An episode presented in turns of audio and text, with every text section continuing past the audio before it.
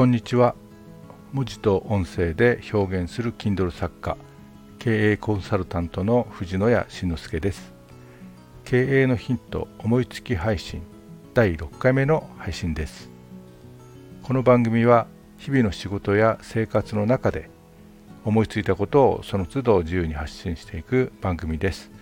仕事柄ビジネスや投資に関する情報が多いかと思いますが、まあ、ぜひお聞きください。さて、えー、今日思いついたことですが、えー、不遇の時にどう対処するかという、まあ、タイトルです、まあ、うまくいっていない時世の中が、まあ、自分に味方してくれていないなと感じるような時に、まあ、どう対処するか。まあ、これによってまさに進化が問われるわけです。落語にですね、えー、まさにぴったりのお話がありますので、えー、ご紹介したいと思います、まあ、落語はですね、えー、笑いというだけではなくて、まあ、人情話といってですね、まあえ教訓やですね生きるヒントみたいなものが話の中に含まれているというものも結構ありますまあ、これからお話しするお話もどちらかというとそちのそちらの人情話というような話になります。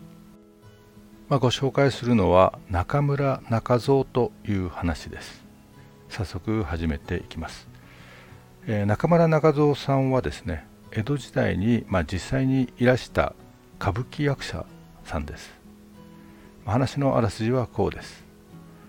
もともと歌舞伎の家柄ではない中村中蔵散々苦労して名題まで上り詰めます。まあ、名題というのはですね落語で言えば、まあ、真打ちみたいなところでですね、まあ、親方と呼ばれて、え、ちゃんと屋号も名乗れるという、まあ、一人前というかもうかなりあの立派なですね、えー、役者になったということでございます。あともう一つ屋号も名乗れるの屋号ですけどもこれも説明した方がいいかもしれませんね。屋号というのはまあ、正式な名前とは別に、えー、その一門とかその一家につけられた、まあ、通称のようなものです。例えば有名なところで言えば、えー、市川團十郎さんだとですね成田屋という、まあ、屋号があります。こう成田屋って、えー、掛け声が、まあ、かかってくるわけですね。あのいい場面になるとですね。まあ、ちなみに私は、まあ、藤野屋ですがあ歌舞伎とは一切関係はありません。えー、話を戻しましょう。でまあ一角の役者になったあ中村中蔵さん。与えられた役なんですが名題になって初めて与えられた役がですねとてもそれにふさわしいものではありませんでした、えー、どうひいき目に見ても名題下の役、まあ、ちゃんとした役者がやるようなものではない早役でした。まあ、そんなわけで、えー、中蔵さんは女房に、まあ、奥さんにですね愚痴をこぼします。まあやっぱり所詮歌舞伎の家のもんじゃないし、まあ、このまま江戸でやっていても目が出ないなと、まあ、上方に行くか田舎芝居でもやるしかないなみたいに、えー、ぼやいてしまいます。それに対して女房が発言した。この言葉が、まあ、大変偉かったわけです。女房はこんな風に、えー、中蔵さんを諭します。わざわざ名材のお前さんにね名題下の役をつけるっていうのはまあなんか考えがあってのことじゃないのかいと。中蔵にしかできないそんな役に押し上げてほしいとかまあそういった考えがあるんじゃないのかいと、まあ、何にしろお前さんなりの工夫をしてやっちゃどうなんだいみたいな話をしたわけです。まあその言葉に奮起した中蔵さん工夫に工夫を重ねます。まあ、そして、えー、初日の舞台自信を持って演じるわけです。しかしお客様からは一向に声がかかりません。拍手も起きませんでした。中戸さんは完全にやり損ねたと思って、意気消沈して長屋に戻り、まあ、その日のうちに上方に向けて、え、旅立ちます。しかしですね、まあ、その道中日本橋の貸しまあ、魚菓子ですね、まあ、当時はですね築地ではなくてもちろん豊洲でもなくて日本橋に、まあ、魚菓子があったんですね、まあ、その貸しでですね、えー、中蔵の芝居を絶賛する町人の話を耳にします。この世の中に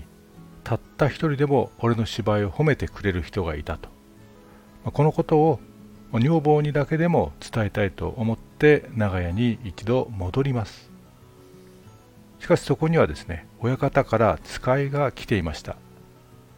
実は中蔵の芝居が、ま、大変な話題になっていること、まあ、見物申し込みが殺到して、まあ、これから何ヶ月も大入り前になりそうだというようなことを伝えるために中蔵を、ま呼びに来ていたわけですね。そうなんです。中蔵の芝居はですね受けなかったんじゃないんです、まお客さんは度肝を抜かれて、ま息を飲んで見入っていたのです、ま屋号を叫んだり拍手をしたりまあ、そういったことが、まあできないほどに、まあ見入っていたわけです。これがですね、えー、奏で本中心蔵5段目の小野貞九郎の名場面の、まあ、誕生秘話というかですね、まあ、そういうことになったわけです。まあそもそもこの貞九郎の役はですね、まあ、当初は何でもない山賊の役だったんですね。まあ、いわゆるですね弁当幕と言われて、えー、揶揄されるバツナギみたいな場面です。まあ、実際にですね、えー、この場面になると弁当やお酒が出されてですね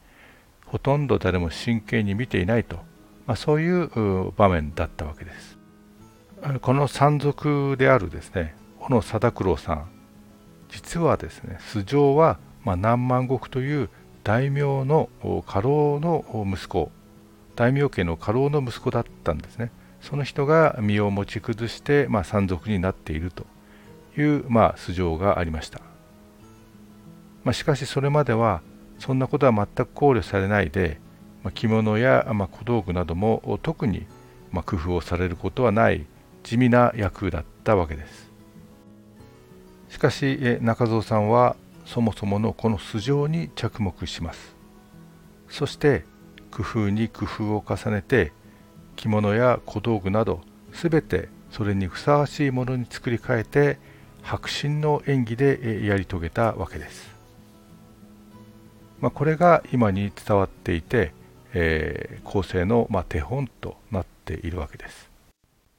まあ、これ以後中蔵さんはまさに占領役者となって一世を風靡したということです。もし